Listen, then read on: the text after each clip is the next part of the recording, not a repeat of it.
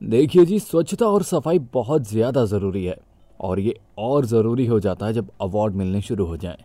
Yes, आप सुन रहे हैं अन्यूज डे पॉडकास्ट और जैसा आपको पता है कि हर साल स्वच्छ भारत अभियान के तहत स्वच्छता सर्वेक्षण होता है पूरे देश भर में, और ऐसे में हम उन शहरों का पता लगाते हैं जो कि सबसे ज़्यादा साफ़ हैं, और ऐसे शहरों को हम अवार्ड भी देते हैं।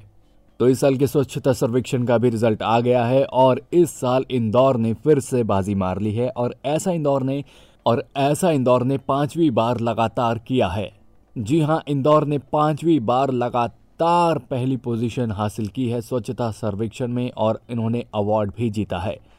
तो जहाँ पर इंदौर फ़र्स्ट आए हैं तो वहाँ पर सेकंड और थर्ड की पोजीशन हासिल की है सूरत और विजयवाड़ा ने। और इसी के साथ वाराणसी को भी अवार्ड मिला है क्लीनेस्ट गंगा टाउन होने का।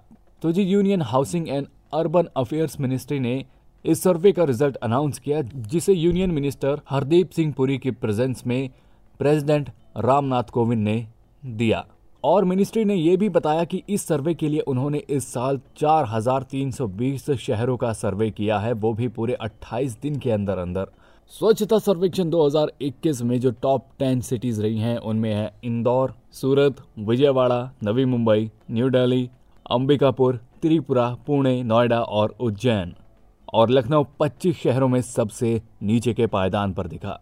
और अगर हम स्टेट की बात करें तो छत्तीसगढ़ ने इस बार स्टेट वाइज पहली पोजीशन हासिल की है स्वच्छता सर्वेक्षण में। तो दोस्तों, ये था न्यूज़ डे पॉडकास्ट उम्मीद करता हूँ कि आपको पसंद आया होगा और आया है तो ऐसी ही मज़ेदार खबरों के लिए बने रहिएगा हमारे साथ। And yes do like share and subscribe to a news a day